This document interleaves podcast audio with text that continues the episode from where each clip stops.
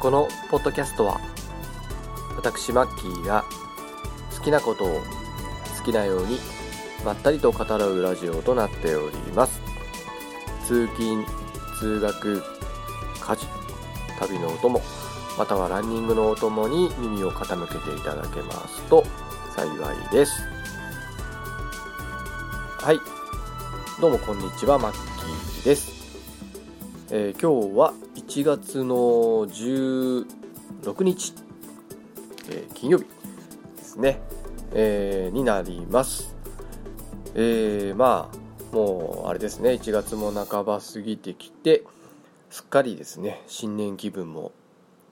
抜けたというかなくなってですね。まあ日常いつも通りの日常に戻ったなっていう感じの最近ですかね。またまあ最近寒いですけど今年はまだ雪が関東では降ってないような気がしますね。なんか大体あのセンター試験の頃に雪が降ったりするんで今年も降るのかなどうなのかなって感じですかね。はい。でえっ、ー、とまあ近況ですが、えー、ここ最近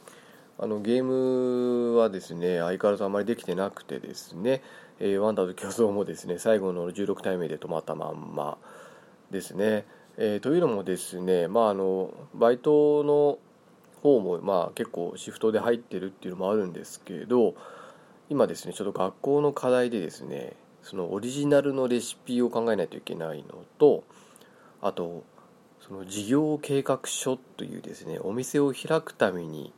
あの書かなきゃいけないですね。まあ計画書があるんですね。それをあの来週の土曜日に学校で、まあ、発表会があるので、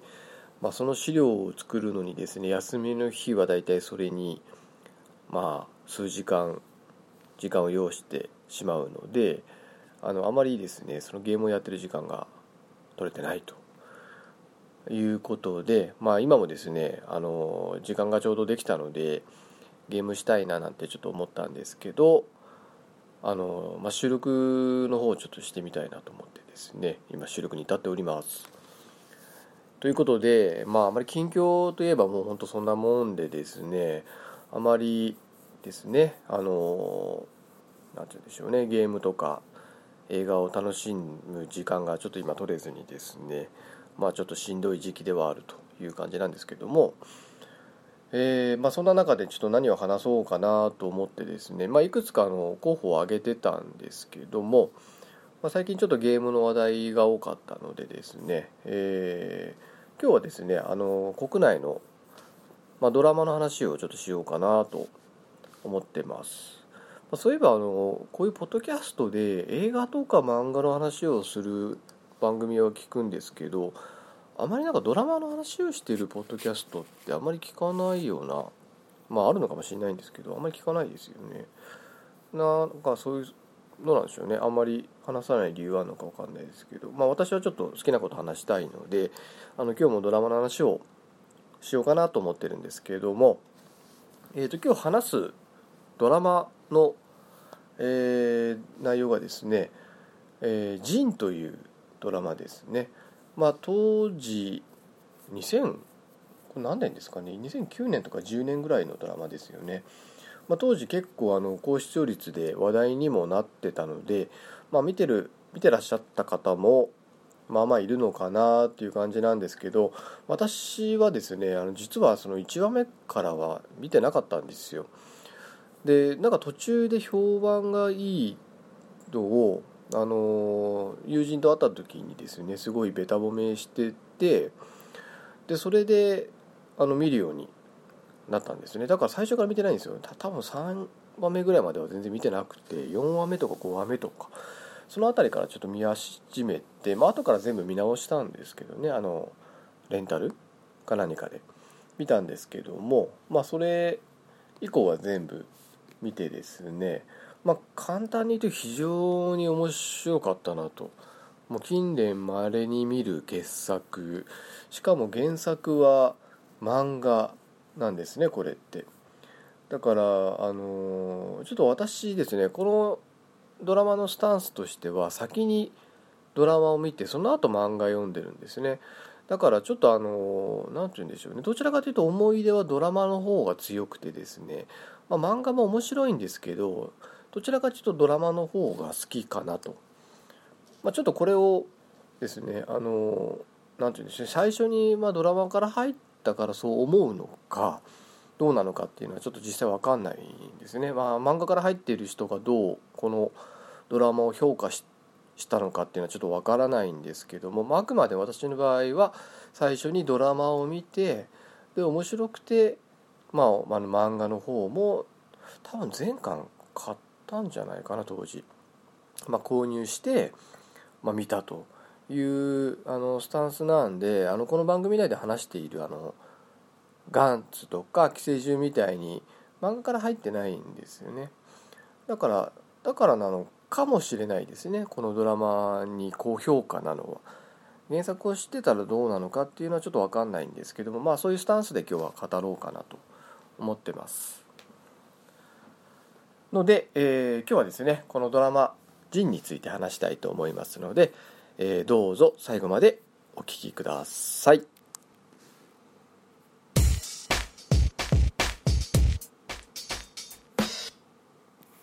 はい、えー、ではですね、えー、このドラマ「ジン」についてですね、えー、話したいと思うんですけども、えーと、まずこの作品の紹介を簡単にしたいと思うんですけどもあのオープニングトークでも話した通りもともとはですねこれは漫画ですね、えー、村上元香さんっていう方が原作で書かれた、まあ、日本の漫画ですとで私が今日語るのはこれを原作としたテレビドラマの話ですと。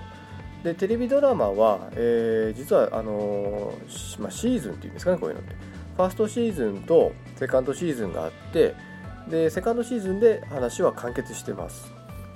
なんですけども、あの、私が今日主体で話すのはあのそのファーストシーズンの方だと思って聞いていただけたらと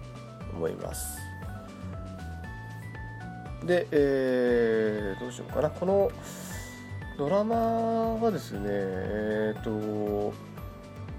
どういうあのなんか賞とかもなんとかアワードとかもなんかその年取ってたりとか海外のどっかで賞を取ってたりとかですねおそらく国内外でもあの割と人気があったというかですねあの評価が良かったじゃないかと思うんですけどもえー、っとですねまずあまあ先に言っちゃおうかな。テレビドラマの方はですね TBS 系の日曜劇場枠ですね。日曜日の9時から10時の間で、えー、2009年の10月11日から12月20日まで。これがファーストシーズン。で第2期は2011年4月17日より6月26まで放送と。でどちらも主演は大沢たかおさんですね。っていうので、あのー、あるんですけども、えー、結構視聴率とかもですね良かったみたいでえーと第5話で、えー、10月期ドラマ初となる視聴率20%超えを達成。だから最初は20%超えてなかったんでしょうね。それがだんだんだんだん評判が評判を呼んで視聴率が高くなって上がっていって第5話目でまあ、20%っていう壁を、まあ超えてでその後も高視聴率をキープし最終話では最間最瞬間最高視聴率29.8%を記録、えー、この記録は2009年に放送された全民放局の連続ドラマ視聴率の中で最高となったと。またこの作品への評価も高く国内外で33の賞を受賞した。どんな賞があるんですかねこの33個の賞っていうのは。ちょっと中身は分かんないんですけども。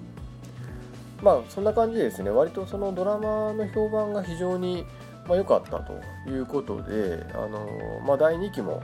えー、その後放映されて放送されておりますと。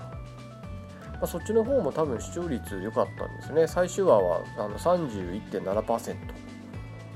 ということであのかなりあのそのセカンドシーズンっていう言い方はしないのかもしれないです。第2期の方も関係性の方も、まあ、評判が良かったと。視聴率が良かったっていうことですね。まあ、ということで、えーまあ、ちょっとざっと今ドラマのですね内容を、え話しました、えーでですね、まあ、このドラマというか漫画ののストーリーですね。これはどんなものかっていうのをですね、えー簡単に説明するとですねこれあのータイムスリップものなんですね。こうなんかこの間もタイムスリップものの話をなんかしたような気もするんですけれども、えーまあ、ある現代のあの脳外科医ですね。これ主人公は南方仁と言います。でまあドラドラマのタイトルというか漫画のタイトルにもなっている、まあ、仁という字ですね。でこの人が、あのある夜に急患で運ばれた男性の脳から、まあ、奇形腫を摘出するっていうその奇形腫っていうのがですねあの胎児の形をしていたんですねその腫瘍というのが。でそれをと、まあ、取り除取り除く手術をしてでその後、えー頭痛と空耳に悩まされるんですねで集中治療室から脱走したその取り出した患者ですね。運ばれた急患の男性がなぜか知らないですけど集中治療治療室からですね脱出してですねなんかどっか行こうとするんですね。でそれを止めようとしてで階段からあの転げ落ちちゃうんですよこの南方先生がですね。でそのまま気絶しちゃうんですけど意識を取り戻すとなんとですね文久2年1862年あの幕末ですね。江戸時代にタイムスリップをしてしまうと。でそこでいろいろな葛藤と戦いながらっていうんですかね。いろんな人と出会いながらまあ成長していくっていうですね。まあいろんな人の運命を絡み合いながらまあいろんなドラマをなんて言うんでしょうね。こう、まあ、ドラマというかですね。あの、まあ、いろんな人との出会いと、えーなんていうんですかね出会いながら、えーまあ、人としてですねあの成長していくっていう話なんでまああのそういうバックストーリーは非常にちょっとちょっと SF が入っている漫画なんですね、まあ、漫画らしいといえば漫画らしい話ですよね。まあ、これがあの腰になっててですね実際にそのなんて言うんでしょうその江戸時代に、まあ、飛ばされてですね、まあ、そこでいろんなことが起きるんですけどもその実際のそのあの史実に基づいた人たちがあのいろいろと登場してくるんですねこのドラマの中には。まあ、一番有名なのが坂本龍馬、まあ、土佐の坂本龍馬さんですね。まあ語るまでもない、まあ、この人のドラマなんかもねありましたよね NHK で「龍馬が行く」でしたっけ？司馬太郎原作の。まああの知らない人は日本人ならいないでしょうっていう坂本龍馬さんですとかあとですね他にもいろいろ出てくるんですよ。あの同じ時代のあの勝林太郎勝海舟ですね後の。ですとか、えーあとですね有名なところで言うと佐久間象山とか沖田総司とか近藤勇。まあ、この辺はですねあの多分第2期の方で出てくるんですけど、まあ、そういうあの実際の史実の人たちも出てきてですね実際この南方先生と絡んでくるんですね。だからちょっとイフイフっぽいイフの話なんですね。もしも現代のその脳医学、まあ、要は医療知識を持った人間が江戸時代にタイムスリップしたらどうなるのか。そしてそれは日本の歴史にどんな影響を与えていくのかっていうようなですね、まあ、そういうあのイフストーリーであるんですね。なんですけども、まあ、それが非常によく、まあ、あのドラマが非常によく描けているんですよね、まあ、なのであの非常に人気が出たんだと思うんですけれどもでもともとこのあの村上元香さんがですねあのこのドラマをあドラマじゃないですねこの漫画を作ろうと思ったかっていうとですねその遊郭について調べたことがこの作品を描くきっかけになっているみたいですね。遊郭あの吉原とかですね。えー遊郭の遊女は貧しさで身寄りのない娘が売られてきたものが多くその娘が仕事柄梅毒に侵されさらには有効な治療法もなかったため、まあ、次々と命を落としていた。この事実を知った村上は憤りを感じせめて漫画の中だけでも彼女たちを救ない救えないかと考えたという。まあインスピレーションがそこから生じたってことなんでしょうね。なので非常にですね、まあ、医療の話がメインになってきます。なんですけどもやっぱりあのその登場人物との関わり合いっていうのがですね非常に熱いんですよね。熱いっていうのはあの熱の熱いっていうよりは何て言うんでしょうね。非常にこう胸が熱くなる話が多かったんですよ。胸にこう刺さるっていうかですね。グッとくるドラマっていうのが結構この人との出会いの中で多くて、まあ、その中で南方先生南方仁もですね人として一回りも二回りもですね大きくなってくって話なんですけどもともとこのドラマの方の南方先生とですねアニアニメっていうかその漫画の方の南方先生結構ちょっと違うんです。なんか漫画版はですね割とちょっとライトな感じの人なんですね。なんかあんまりこうな思い悩むっていう感じのタイプの人間に確か描かれてなかった気がするんですけどこのドラマ版の南方先生は非常にこう悩むことが多いんですね。こう自分が医療行為をすることで歴史が変わってしまうんじゃないこんなことして本当にいいのかみたいななんかこう自問自答をしょっちゅうしている イメージがちょっとありましたねドラマの中では。まあそれぐらい生真面目な人ですなんですね。でドラマ版だけなんですけどあのこの南方先生にはですね、まあ、婚約者がいたんですよね。で同じ病院で働いている先生。でこれをですねあの女性のあこの女優女優をですね誰が演じてたかというとですね、えー、誰でしたっけ？中谷美紀さんですね。中谷美紀さんが演じる、えー、友原さんっていうん？その名前だっけな？友原美紀っていうのかな？この友原美紀っていうのがですねこの仁先生の婚約者なんですね。なんですけどさあこれから結婚だって時にあの脳に腫瘍が見つかってしまうんですね。これから幸せになるっていう矢先にですねそういうことが起きてしまってでまあおも、まあ、あの2人とも思い悩むんですけれども最終的にはですねあのちょっと可能性が低いっていうかですね非常に難しい手術になるけどその腫瘍を摘出する手術をですねこの仁先生はやるをやることになるやる決断をするんですね。まあ、2人で話し合った結果だと思うんですけどこの友永美樹さんと南方仁先生が悩んだ挙句、まあ、手術をするんですけどもで腫瘍は取り除けたんですけども結局植物人間になってしまって意識戻らなくなってしまうんですねこの友永先生がフィアンセがですね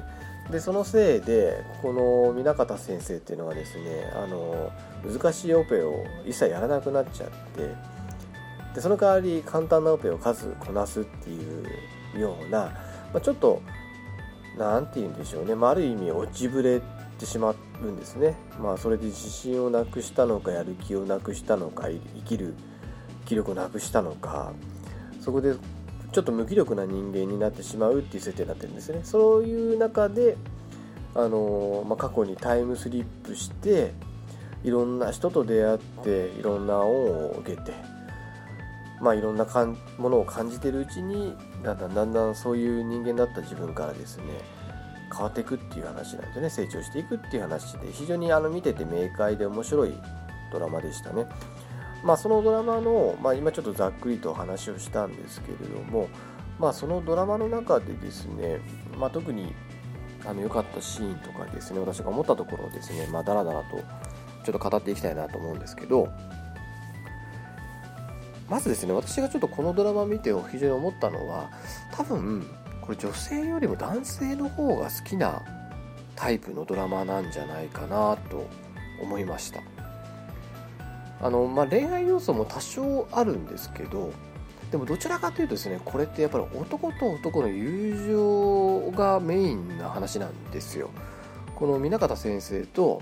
まあいろまあ、女性も当然いるんですけど特にですねあのこの坂本龍馬とかですねあと最初にあの仁先生がですねタイムスリップした時にですねあの助けて切られる立花京太郎えーと、あとあとですね尾形公安とかですね、まあ、その辺りの人たちとのこの、まあ、友情って言っていいのかな？こう人と人との絆っていうものをですね、まあ、構築していく様っていうのが非常に見ていて胸が熱くなるドラマだったんですね。多分こういうのって女性よりも男性の方が好きなんじゃないのかなってあの思いました。だから多分女性が見て楽しいっていうよりは男性が見た方が楽しいだ、まあ、男性向けって言ったらいいんですかね多分女性よりも男性の方に受けがいいドラマなんじゃないのかなと思ったんですよね。まあ、ちょっとそこはどうしてかっていうのはですね、まあ、この後ちょっと話していく中で説明できたらなと思うんですけども、まあ、それはちょっと最後にしてですねこのドラマですねあのー、まあその江戸時代当時ではなかなか治すことができなかった病気っていうのがいくつか出てきてですね、まあ、それがまたドラマにいい、まあ、アクセント加えてると思うんですけどあの出てくる病気がですね、まあ、例えばコレラ、まあ、ドラマの作中ではコロリって言ってるんですよ、まあ、当時はコロリって言ってたんですかね。コレラ菌ですね。あの激しい嘔吐とかですね下痢を伴ってですね脱水症状が起きて、まあ、死に至って至ってしまうっていうこの江戸時代では非常に恐れられていてしかもその感染症そういううつる病気だっていうのがいまいち分かられてなかったりそのこれら菌菌っていうもの自体がですねまだ解明されてない時代だったんでしょうね。だからあの、まあ、正しい対処ができずにこう病気が広まっていくっていうあの時代だったと思うんですけども、まあ、そこで、まあ、仁先生がですね当然そのこれだけについての知識があるので、まあ、これらを、まあ、胎児じゃないんですけどねこれらが広がらないようにするために、まあ、奮闘するっていうのがあの結構序盤にありますと。あと老害ですね、まあ、これはあの結核って言った方が分かりやすいと思うんですけども、まあ、これも感染症ですよね。結核菌っていうんでしたっけ？まあ、それが体内に入ってですね、まあ、肺なんかに感染して結構あの血血を吐いたりとかしてですねまあこれもあの江戸時代当時では死に至る病だった、まあ、今ではほとんど全く死なないってわけじゃないんでしょうけども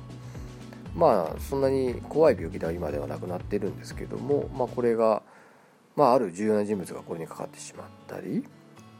あとですね結構あのセンセーショナルだったっていうかですね一番あの見てて痛々しかったのが梅毒。草毒っていう言い方もするんですけどあの梅に毒って書くやつですね。この梅毒まあさっき言ったあの遊郭の女性たちが苦しんでたのも多分この梅毒草毒っていうものでですねまあ今ではあの抗生物質があるおかげでほとんどあの重症にならないで治ってしまう病気になったと思うんですけど、まあ、当時はですねあのこの病原体が何なのかも分かってないし有効な治療法も、まあ、なかった方にですね、まあ、ほとんどの人がこれに、まあ、あのこの病気に患って、まあ、死んでしまう人が非常に多かったということで、まあ、結構あの私が見た中でもやっぱこの梅毒っていうのが一番ちょっと恐ろしいなって見てて思いましたね。まあ、ちょっとちらっとさっきですねウィキペディアで見てみたんですけどなんかあのスピロヘータの一種である梅毒トレポネーマなんだそれ によって発生する感染症性病えー、1998年には全ゲノムの DNA 配列が決定公開されているって名のこっちゃって感じですねまた理由は不明だがウサギの睾丸内では培養することができる。何ですかねそれ。まあ、ということであの一昔前ではあの、まあ、抗生物質がなかった時代ですね。では、まあ、多くの死者を出したものであるということですね。であのこのドラマの中で出てくるあのその病気をですねあいろいろあるんですけどその中であのその治療薬としてですねあのペニシリンというものが出てくるんですね、まあ、抗生物質の一種ですよね。あの名前聞いたことも終わりな方も多いと思うんですけどね。あのなんかあれでしたっけ？なんかバンドでもなんかその名前のバンドありませんでしたっけ？日本でペニシリンっていうバンド。まああのイギリスのフレミングっていう人が発見した世界初の抗生物質っていうことで、まあ、ドラマの中ではですねあのこの天然ペニシリンっていうものをですねなんか青カビから培養して作るらしいんですけど、まあ、その培養の仕方をですねあの若かりし頃の友永美樹っていうその人生生の婚約者の方が若い時に発見したその油と青カビを使ってペニシリンを培養するっていう方法を、まあ、人生生が思い出してですね。でこの時代にはまだなかったですね。1928年まで発見されてなかった抗生物質ですから。でこれ1862年の頃の話なんで、まあ、まだまだ560年先にならないとできなかったこのペニシリンというのをですねこのドラマの中で培養して作ってしまうんですね。まあ、そこの話もですね結構まあ胸が熱くなるシーンの一つではあるんですけど、まあ、このペニシリンを培養成功することによってですねそのいろんな感染症を防ぐことができるようになってまあその医療の技術がですねまた一歩、まあ、技術が進むっていうようなあの描写が、まあ、ありますよと。いうので、まあ、このペニシリンっていうのがですねこのドラマの中では再再三再四出てくるんで、まあ、非常にあの重要な役割をこの抗生物質が担って、まあ、ドラマの中ではいると。いう感じですね。まあ、あとですねさっき言ったですねそのいろんなあの実在の人物が登場するっていう、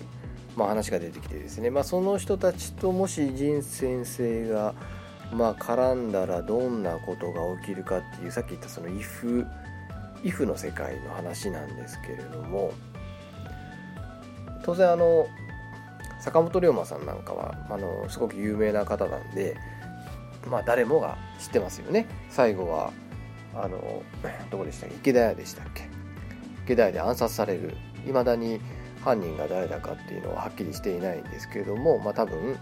あの坂本龍馬のことをここでよく思ってなかった。どこかの誰かが、まあ、暗殺したんだと思うんですけど、まあ、それが、まあ、このドラマの中ではどうなるかみたいなのも結構まあ見どころではあるんですけど、まあ、私が好きなそのシーンがですね、まあ、3つほどあってですね非常に胸が熱くなったシーンっていうんですかね。でそれをちょっとあの紹介していきたいなと思うんですね。で1つ目がですねえー、その尾形公安という方との、まあ、最後の多分対面のシーンなんですね。で私正直言うとこのドラマ見るまではこの尾形公安っていう方があのどんな方かっていう名前すら知りませんでした、まあ、ドラマではあの武田鉄矢さんが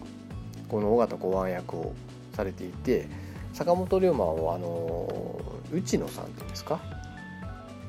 下の名前がですね何て言うんですかねこの方。読み方が内野聖陽さんっていうんですね。まあ結構あのいろんなドラマ出てくるんですけどまあ割とイメージに坂本龍馬のイメージに合ってる気がしてあのキャスティング的にはいかったんじゃない良かったんじゃないかなと思うんですけどそうこの尾形公安さんですね。あの、まあ、どんな方かちょっと調べてみたんですけど、えー、文久3年6月10日は、えー、江戸時代後期の武士医師蘭学者である。大阪に、まあ、適塾ですかね。適切の適に塾と書いて適塾っていうみたいですね、えー、適塾を開き、えー、人材を育てた。天然痘治療に貢献し日本の近代医学の祖と言われるっていう方ですか。らかなり立派な方。なんでしょうね。有名なこの世界では有名な方でさっきちらっとあの別のやつで読んだらですねあのこの人材を特に育てたってことがですねかなりあの何ていうんですかねあの称されてるみたいであのそので、まあ、弟子みたいな中にはですねあの福沢諭吉さんもいらっしゃるらしいんですね。そういう人たちがこの敵塾の塾生としてまああのなんて言うんでしょうねあのいろんなことを学んだっていうところも非常にあの評価されている現代に至って評価されているっていうところらしいんですね。まあそんなにあのすごい人なのに名前すら知らないのはちょっと恥ずかしいなと思っちゃいました自分日本人としてですね。まあ、なんでちょっともしかしたら私と同じようにですねこの尾形公安っていう方を知らない人がいるかなと思ってですね今ちょっと簡単にあの紹介させてもらったんですけどなんか子供の頃にですねこの方天然痘に感染してでそれが元でちょっと少年時代虚弱な方ででそれで医者を医者を今ちょっとなまりましたね。医者を目指そうと思ったらしいですね。天然痘ってあのこのドラマでは出てこないんですけど天然痘自体は。まああの私これ聞いてすぐ思い浮かんだのはリングですね。あのホラー小説、まあ、映画化もされましたけどリング。あの中で確か天然痘って出てきますよね。天然痘ウイルス。まああれ自体もあのウイルスですけどリングウイルスですけど多分ここからインスピレーションを経た。まあちょっと同性だから天然痘もちょっと紹介しておくと。天然痘は、えー、天然痘ウイルスを病原体とする感染症の一つであると。非常に強い感染力を持ち全身にこれ農法っていうのかな？難しい字が出てくると読めないですね。農法農法ですね。まあなんか水泡のようなこうなんて言うんですよね。ものみたいですね。えー、脳胞を生ずる、えー、仮に治療してもなんだこれ。アバタを残すことから世界中で不治の病悪魔の病気と恐れられてきた代表的な感染症、えー、世界で初めて撲滅に成功した感染症でもあるということですね。その大きな感染力高い致死率のため時に国や民族が滅ぶ要因となったことすらある。放送闘争ともいう医学界では一般に放送の語が用いられたと。まあいろんなウイルスがありますね。わ今ちょっと写真見てみたんですけど天然痘に感染した子供とかはなんか恐ろしい写真が出てきました。もう何て言うんでしょうね。体中にこうなんかこう、ま、豆みたいにプクプクになっているあの写真とか出てきましたね。恐ろしいですねこれ。ちょっとこれ写真で見たらすげえ怖かったです。まあちょっと分け道にそれてしまいましたけどまあそれはもとにこの大型公安って方はどうも医学の道を進んだ。ようですね。でこの方がですねあの、まあ、ドラマの中でですね、まあ、最初はちょっとその仁先生尾形先生あ仁先生のですね、まあ、素性もわからないっていうことでまあ、ちょっとあのなかなか最初はその協力してくれなかったんですけども、まあ、あのこれらに感染した中でですねあの身を粉にしてその予防に治療に当たっている南方先生仁先生を見てですね、まあ、助けることを決意して、まあ、それ以降ですねずっとあの仁先生をですね支えてくれる人になるんですねこの方は。であのさっき言ったそのペニシリンの培養に成功したりとかですねそのペニシリンを培養する場所を提供したりとかですねいろんなことをこの尾形先生はですね仁先生にあのしてくれてですね、まあ、この方がいたおかげでペニシリン作ったりとかですねいろんなことができたっていうまあいわばですねこのドラマの中ではもう恩人のような人なんですね仁先生の。まあそれでですねあのまあいろいろこうあの尽力してくれる人でですね、まあ、ドラマの中でも素晴らしい人物でですねあのなんか世のため道のため、まあ、要はその平和への道のためっていうことなんですかね、まあ、平和な世を築きたい医学医療の世界を通じて、まあ、平らな世を作りたい。平らっていうのは多分、まあ、平和っていう意味と皆が平等である、まあ、この時代まああのなんて言うんでしょうね。そのカースト制度みたいな 身分制度とは違うと思うんですけどやっぱり身分身分っていうのは結構あの身分が重要な時代だったと思うんですね、まあ、そういう時代をあまり好きではなかったってことなんですかね。みんなが平等な世界を築きたいっていうのを結構再三ドラマの中ではですね、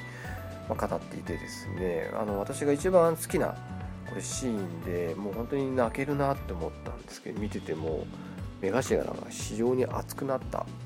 シーンなんですけどこの尾形先生がですね、あのまあ、さっき言った老害結核ですね。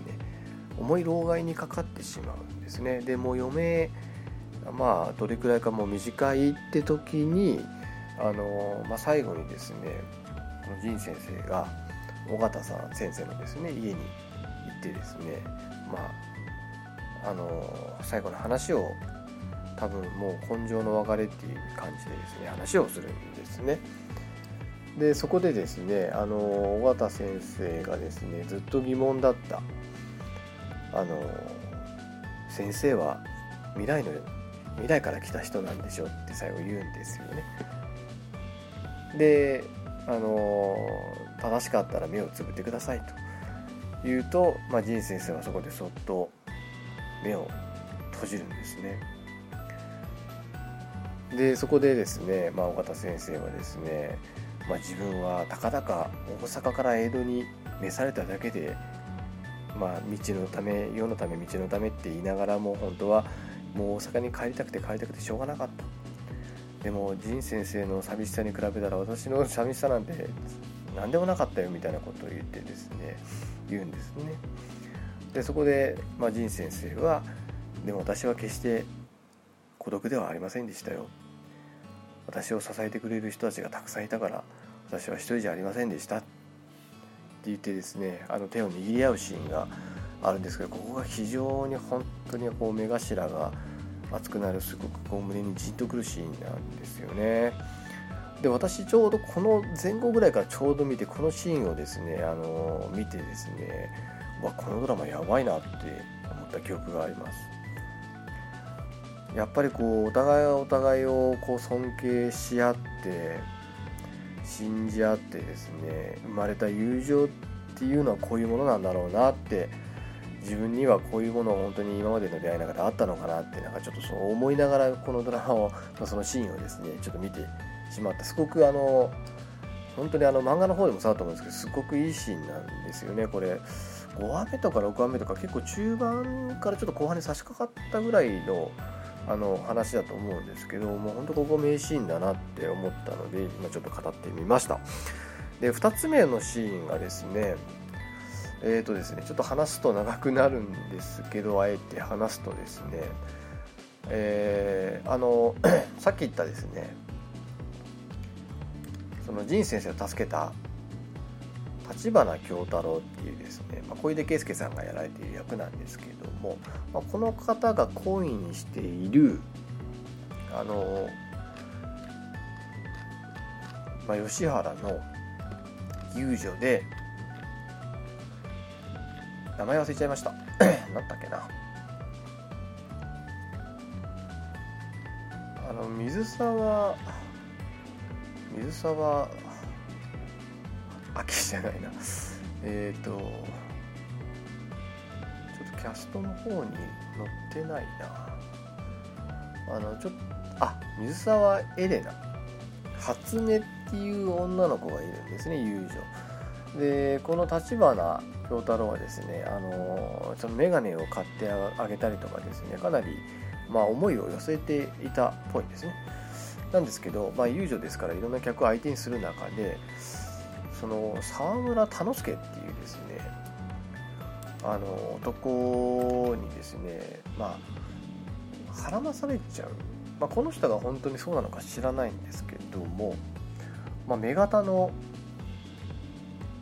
なんだ役者っていうんですかね今で言うと舞台に立つ。でこいつにですね、まあ、もてあべもて遊ばされたって言っていいのか分かんないですけどまああのちょっとあのまあ、妊娠をしてしまってですね堕胎をしたんですけど、まあ、そのせいでちょっと感染症にかかってですねこのままだとやばいと。でもペニシリンがあるから大丈夫だっていう話になったんですけどこのペニシリンがですねあの最初の初代のペニシリンだとやっぱ効力弱いんで新しい抽出方法を考え出すんですねこの仁先生はでそれはもうあの初期のやつは30倍ぐらいのあの効力があるだけどそれを抽出するこう何ていうんですかね作業場っていうかですねその機材を作る使う使うっていうか何て言うんでしょうねそういうあの作るためにはですね400両ぐらいかかると。であのこのドラマの中でですねあのその尾形先生とかにいろいろこう資金を提供してくれる人がいるんですね。でその人が、えー、あの山佐っていうあの醤油屋さんいるじゃないですか。山佐の、えー、人なんですよ。浜口様浜口さんっていう方。でですねまああのコアン先生にはあのすごく援助をしていたけどもそれは尾形先生がそういう、まあ、援助をするに足る器だったから私はしたんですと。だからあなたにその400両を援助する価値があるかどうかの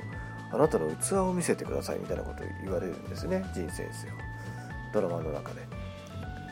まあ器って言っても難しいですよね。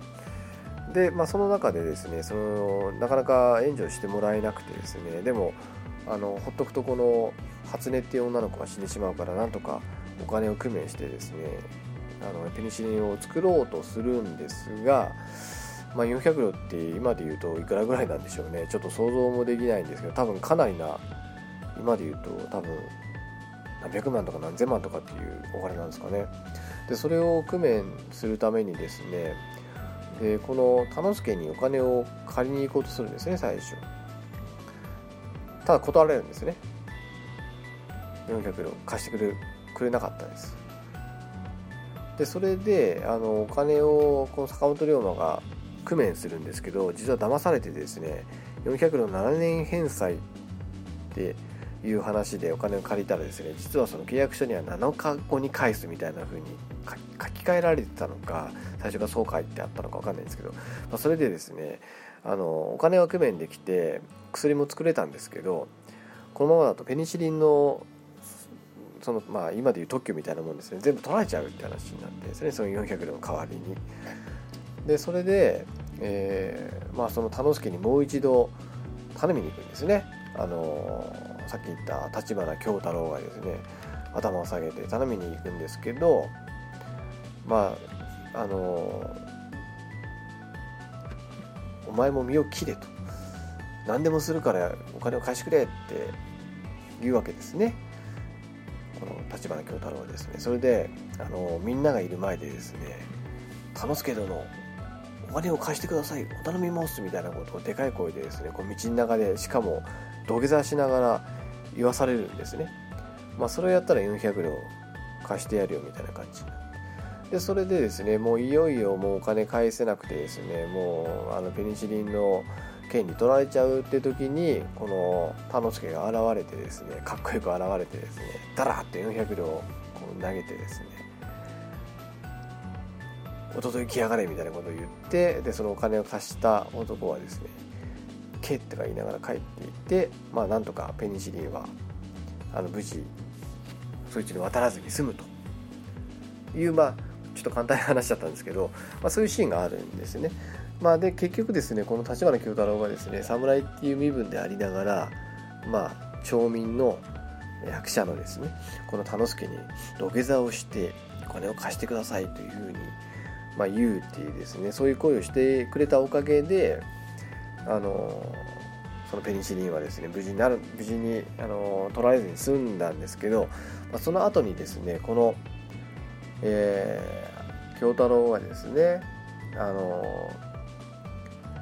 仁先生と坂本龍馬と3人で話すシーンがあるんですよ。でそこでですねこの京太郎はですねまあボンクラの旗本だからこれぐらいしか僕にはできませんでしたみたいなことを言うんですね。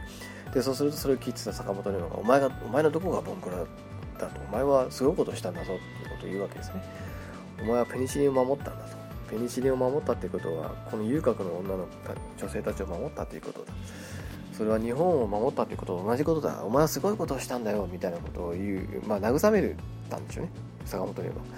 そしたらですね突然この京太郎がですね僕はあなたが嫌いでしたみたいなことを言うんですね。坂本龍馬に対して。で嫌いって言ってあの要は妬んでたっていうことなんですよね。あの同じ勝海舟のもとで働いてるんですよ。この立花京太郎。でこいつは立花京太郎は護衛の役割をちょっとされさせられてるんですね、まあ、時には勝麟太郎時には坂本龍馬時には仁先生の護衛として、まあ、要はその剣術がすごい腕が立つってことなんでしょうね。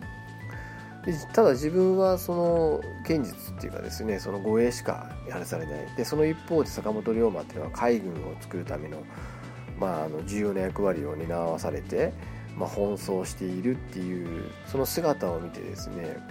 その器の違いっていうものを嫌と見せつけられたと。もう今もこの場で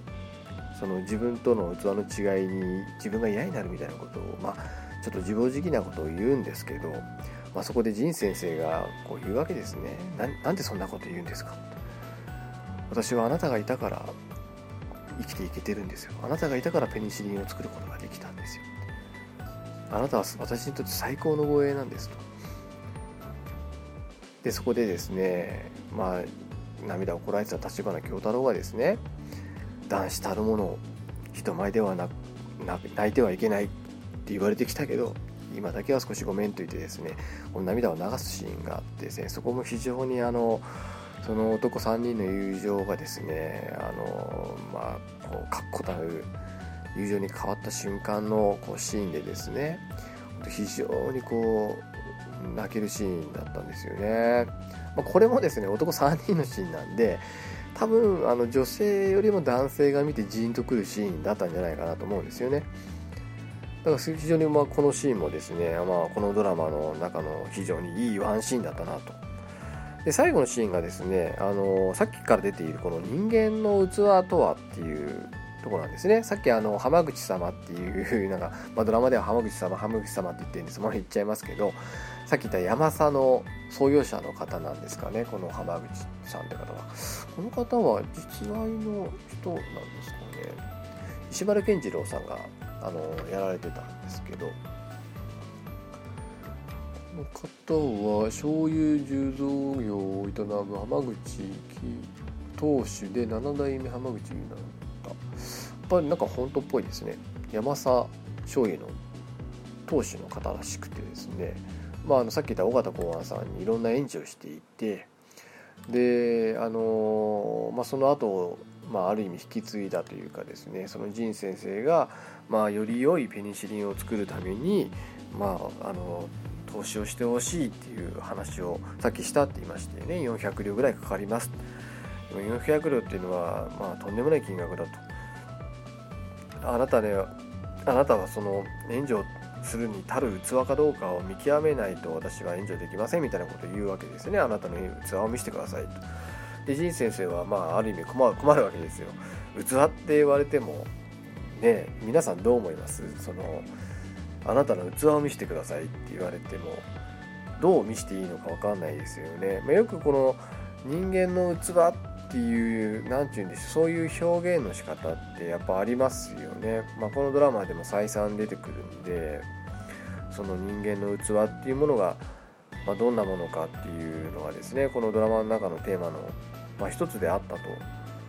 思うんですよ私も。まあ、人間の器って言われるとまあ難しいですよね。でまあこのドラマの中ではまあ例えば坂本龍馬なんか本当器の大きい人物だみたいなこと言われるし、まあ、この尾形公安さんっていうのも、まあ、同じようにですねあの、まあ、世の中のために資材を投げ打ってですねその医学の道を発展させるっていうあの非常にあの素晴らしい考えを持った方っていうことで、まあ、そういう意味でも人間の器素晴らしい人間の器を持っていたっていうことで、まあ、それを仁先生にも、まあ、見せてくれと言ったわけですね。でそこで、まあ、仁先生はまあ分からないなりにですね、まあ、自分のできることを目の前にいる人を助けるっていうことを、まあ、精一杯やるしかなかったからドラマの中ではやるわけなんですね先ほどのあの初音っていう女の子が病気になった時もそうですしまあそういう姿をこうこの浜口さんはこっそりと 見てたわけなんです。でですねあのその後ですねまたあの会うシーンがあるんですね。でそこで仁先生はまあ、あの自分っていう器が本当に小さいものだということをあの最近は本当に実感しましたといろんな人が支えてくれていろんな人がいたから私は今ここにいることができる、まあ、だからこそあえてお願いしますと。私には医学医術の道しかありませんと。恩を返すのは。だからそれを助けてください。そのために私に援助をしてくださいって再,、まあ、再度ですね。この仁先生が。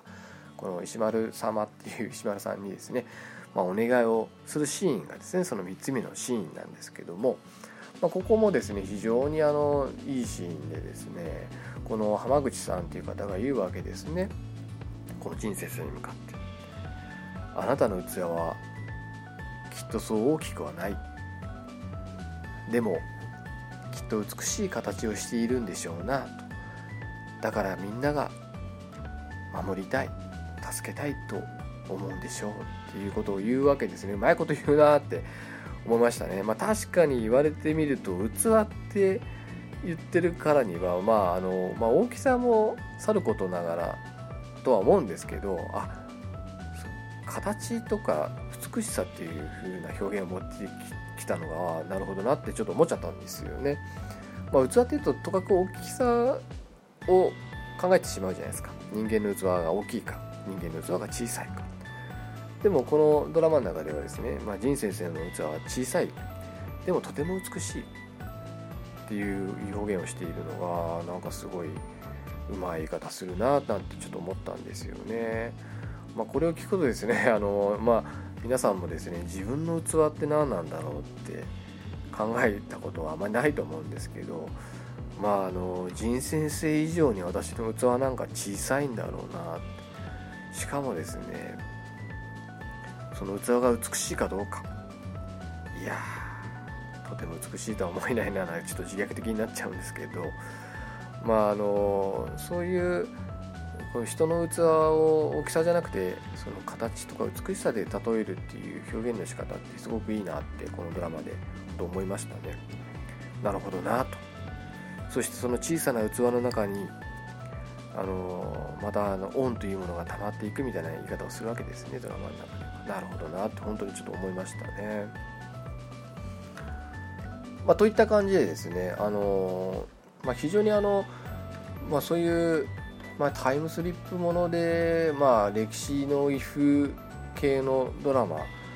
でありながらですねそういったこう人と人との友情熱い友情をですねこういう医学の病気とかですねこういう医術とかを通じながらあの、まあ、そこだけにクローズアップせずにですねこういう人と人とのこの友情つながりっていうところを非常に熱く表現しているっていうところが非常にこのドラマがですねあの受けた理由なんじゃないかなと私自身はですねあの思ってですねあの今ちょっと語ってみたんですけどうまくちょっとまとめられてないところもありましたけどなのであのぜひですね男性の方にあのもし見ていない方がいらっしゃったらですねあの男性の方に特に見ていただきたいなってちょっとあの思いますね。非常にあの優れた。まあ多分ここ45年の中では私はもう本当一番にあれでもいいんじゃないかなっていうぐらい本当グッとくるドラマでしたね。あの半沢直樹っていうドラマあったじゃないですか、まあ、あれも非常にいいんですけどあれはなんかこうなんかこうスカッとする話でしたよね。こう物言えぬ上司にあえて立てついて言えないことをはっきり言うみたいな、ま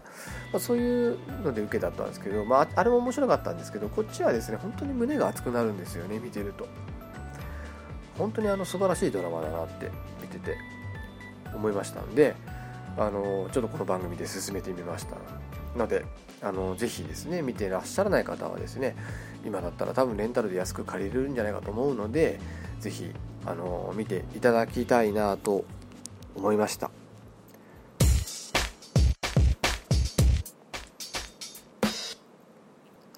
はい、まあ、ということでですね今日は、えー、国内ドラマの「まあ、ジン」というですねドラマについて、えー、語らせていただきました、まあ、ちょっと全部は全然語れてないんですけどねあのまあシーズン2つ目の方に話は全然あの話してないですし